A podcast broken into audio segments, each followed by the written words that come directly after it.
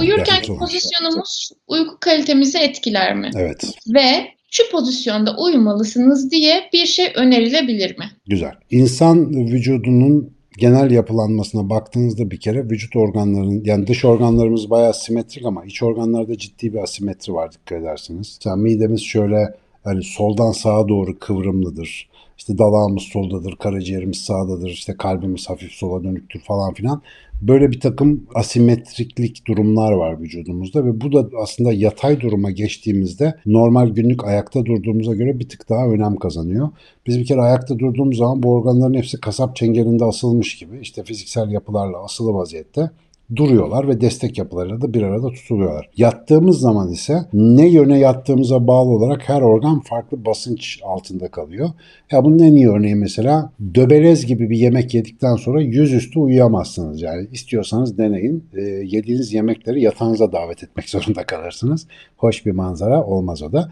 Dolayısıyla mesela mide şiştiği zaman yüzüstü yatmak çok mümkün olmuyor. Birçok insan ayrıca yüzüstü yattığı zaman yani yüzüstü uyuyakaldığı zaman daha yorgun uyandıklarını, biraz daha böyle uykunun çok dinlendirici olmadığından falan bahsediyorlar. Bu doğru bir gözlem. Bir kere önce şunu söyleyeyim. Yattığınız pozisyonda sabaha kadar uyumuyorsunuz. Eğer bir gün merak ediyorsanız gece şöyle ya da gündüz uyuduğunuzda gece ışık az olur. Cep telefonunuzu timelapse moduna bir kurun. Şöyle hızlandırılmış çekim moduna. Uyuduğunuz sürece sizi bir çeksin. Sabah hızlandırılmış çekimde kendinizi bir izleyin tavada çevrilen sardalya gibi böyle böyle böyle, sürekli döndüğünüzü göreceksiniz. Bu zaten vücudunuzun uzun süre bir noktayı baskı altında bırakıp da oradaki kan dolaşımı falan sekteye uğramasın diye aldığı refleks bir önlemdir. Siz devamlı yatakta çevrilirsiniz. Fakat uyuma anı oldukça uzun süre aynı pozisyonda kaldığımız bir andır. İlk REM uykusuna geçene kadar işte uyku derinleşene kadar o pozisyonda kalırız genellikle. İkinci REM döngüsüne doğru giderken ilk REM döngüsü bitip de yaklaşık 1-1,5 saat sonra ikinciye doğru uyku derinleşirken bu hareketlenmeler başlıyor birinci ikinci fazda. O zamana kadar olan bölüm önemli. Orada da şöyle bir bilgimiz var. Daha evvel soru yorumlarda zaten defaatle anlatmıştık. Beynin fiziksel olarak temizlendiği ve yıkandığı dönem uykunun belli dönemleridir ve bu dönemler dışında beyinde temizlik yapılamıyor arkadaşlar. Uyku o yüzden çok beyin için önemli. Uykuda beyin temizleniyor ama bu temizleme işi böyle bir beynin içerisinde sıvı basılması ve sıvının tekrar emilmesi ve beyninde fiziksel olarak böyle küçülüp büyümesiyle oluyor. Birkaç sene önce bunu gösterdiler araştırmacılar. Şimdi bu işlemin en iyi olabildiği yatma pozisyonu yapılan araştırmalara göre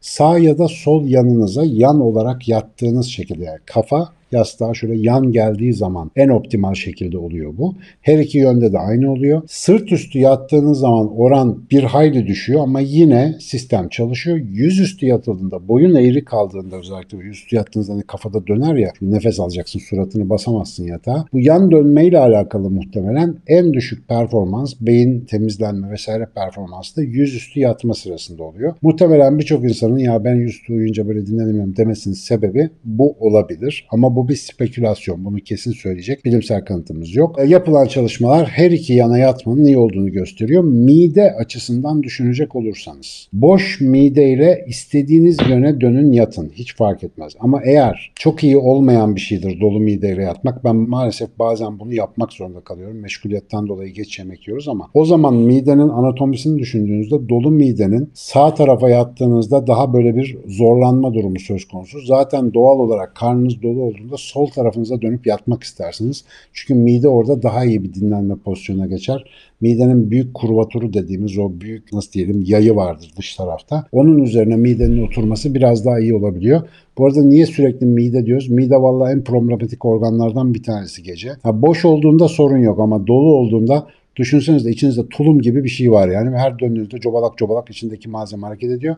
Ve mide sürekli kasılarak içindekileri tabi de enzimler, asitler salarak sindirmekle meşgul. Dolayısıyla o hareket yanlış pozisyonda rahatsız edici bir etki olarak size geri dönebiliyor. O yüzden mideniz doluysa sola yatın. Mideniz dolu değilse sağa sola herhangi bir şekilde yan yatarak uykuya geçtiğinizde en optimal uykuya uyumuş olursunuz. Bir soru çarptı gözüme. Daha önce çok söyledik ama arkadaşlar uykunun bir saati ve süresi yoktur. Saat çalmadan uyanıyorsanız iyi uyuyorsunuz demektir. Ama saatlerce uyuyup da uyanamıyorsanız uykuda değil hayatta problem vardır. Stresinizi azaltın, az yiyin ve hareket edin. Sağlıklı uykunun formülü günlük hayattaki bu üç alışkanlığı gözden geçirmekten geçer. Onu da bir daha hatırlatalım. Kalp de önemli. Yüzüstü yattığınızda kalp daha fazla sıkışıyor. Şimdi kalp iki ciğerin arasında, akciğerlerin arasında bir zarla sarılı vaziyette böyle duruyor. Bedenin biraz daha önüne yakındır kalp, arkasına değil. Sırt üstü yattığınızda yatış pozisyonunuzla da bağlı olarak kalbiniz basınç altında kalır. Ama bu basınç artışını çok önemsememek lazım çünkü göğüs kafesi gibi sert bir kılıfın içerisindedir kalp. Yani üzerinize böyle birkaç ton ağırlık koymadan kalp kolay kolay sıkıştırılabilir bir organ değildir. Onun için atması serbesttir. Fakat yan yattığınızda yine kaburgalar açısından da düşünün. Kaburgalarımız şöyle kova sapları gibi düşünün. Yani 12 tane kova sapı şöyle omurgaya iki taraftan tutulmuş vaziyette. Ve siz bu şu şekilde duran kova saplarını şu yandan bastırdığınızda her iki yandan bunlar genişleyerek göğüs çapının artmasını sağlar. Yani göğüs içi organlar daha rahat hareket edebilir hale gelir. Sırt üstü yattığınızda ise ağırlıktan, yer çekiminden dolayı basılarak yine bu kova sapları şu şekilde olur. Yanlara doğru uzar şöyle düşünün ve içindeki boşluğun ön arka çapında azalma meydana gelir. Yani hafif daha sıkışık olur göğüs kafesiniz. O yüzden böyle yan taraflar bütün anatomik açılardan iyi gibi duruyor. Bir deneyin bakalım. Yani sonuçta bu her insanın özel anatomik koşulları, özel alışkanlıkları, özel vücut gelişim örüntüleri var. Belki sizde başka bir sistem daha güzel çalışıyor olabilir.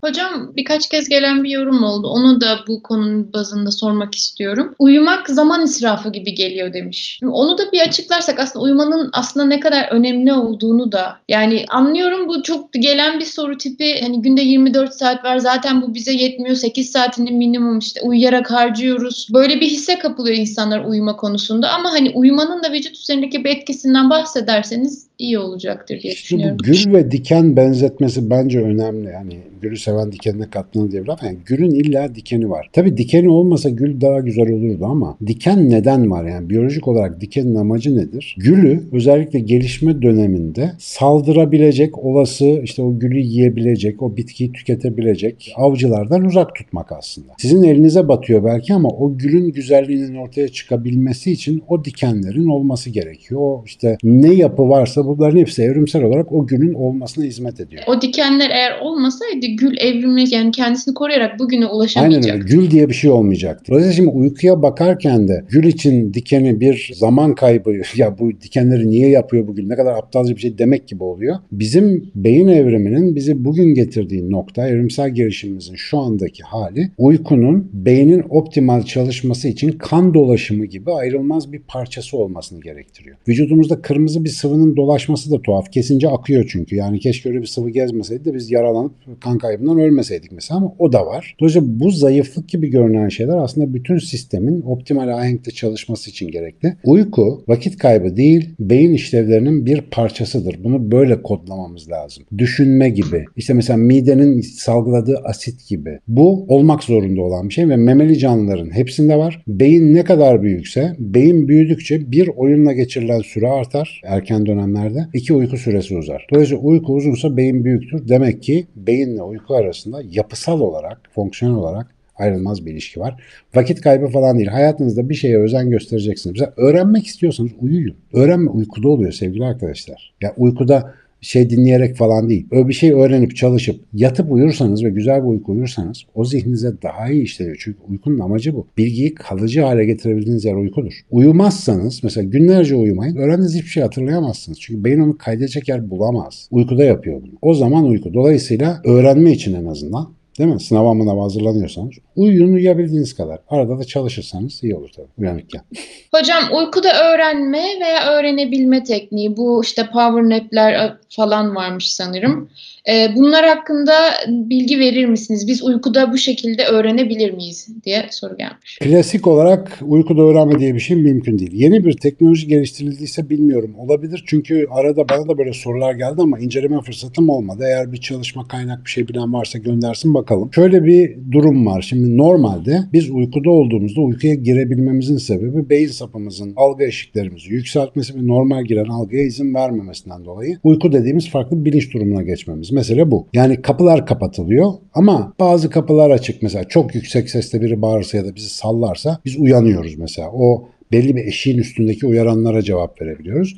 normal uyaranlara kapalıyız. Şimdi bu durumda beyne işitmeyle, görmeyle bilmem ne zaten veri gönderemiyorsun. Gündüz kulağın açıkken öğrenemediğin şeyi gece kulağın kapalıyken öğrenmen daha zor normal şartlar altında. Fakat deneysel bir teknik vardı. Birkaç sene evvel yapıldı hatta. Biz bunu işte uyku laboratuvarlarında falan da sonra kullanılıyor. Göz hareketlerini izleyerek uyku sırasında bu REM uykusunun olduğu dönemlere göre insanların rüya gördüğü sıralarda onlara bilişsel uyaranlar göndermenin mümkün olduğu keşfedildi. Tam o sırada belli bir dar aralıkta özel gözlüklerle göze takılan gece uyurken taktığınız gözlüklerle bir takım uyarılar gönderilerek işte beyinde rüyaya müdahale edebilme gibi, rüyada bir şeyler gösterebilme gibi bazı atraksiyonlar yapıldı. Bunlar bir öğrenme yöntemine dönüştürüldü mü bilmiyorum ama hep uyardım. Böyle şeyler çıkacak. İnsanlar bunu yapacak. Niye? Merak edecekler. Bakalım yapabiliyor muyuz diye yapacak. İnsan öğrenmesi sadece bilgiyi alabilmekle ilgili değil. İnsan makine gibi öğrenmiyor. Yani biz Şuradan bir fiş takınca işte Matrix'te Neo kazığı sokuyorlar kafaya arkadan. Ah jiu-jitsu biliyorum. Bizde öğrenme böyle çalışmıyor. Bizde öğrenme tam vücutla deneyim. Onu duygusal olarak içselleştirme. Onu hayatla sınama, bağlama, oturtturma, yaşam işte cümle içinde kullanma. Anlatabiliyor muyum? Yani o bilgiye ihtiyaç gösterip onu kullanmakla alakalı bir şey. Dolayısıyla öğrenmenin tanımı davranış değişikliğine sebep olan bilgi kaydıdır. Öğrenme davranış değişikliğine sebep olmalıdır. Dolayısıyla öğrenme diye bir şeyin söz konusu olabilmesi için biz öğren öğrendikten sonra eskiden yapamadığımız bir şey yapıyor olmamız ya da yaptığımız bir şey artık öğrendiğimiz şey nedeniyle yapmıyor olmamız gerekir. En basitinden soruya cevap vermek. Yani bir şeyi bilmiyorsan soruya cevap veremezsin. Biliyorsan sorulduğunda cevap verirsin. Bu bir davranış değişikliğidir ve öğrenme gerçekleşmiştir. Uykuda yapabileceğimiz birçok şeyin kat be kat alasını uyanıkken yapabileceğimiz bir hayat varken uyanık günlerimizi, anlarımızı, dakikalarımızı har vurup harman savurup sonra ben uykuda nasıl öğreneceğim diye sorarsanız birisi de gelir eskilerde olduğu gibi kızılcık sopasıyla sizi döver. Dolayısıyla günlük hayatımızda lütfen uyanık günlerimizin, anlarımızın kıymetini bilelim.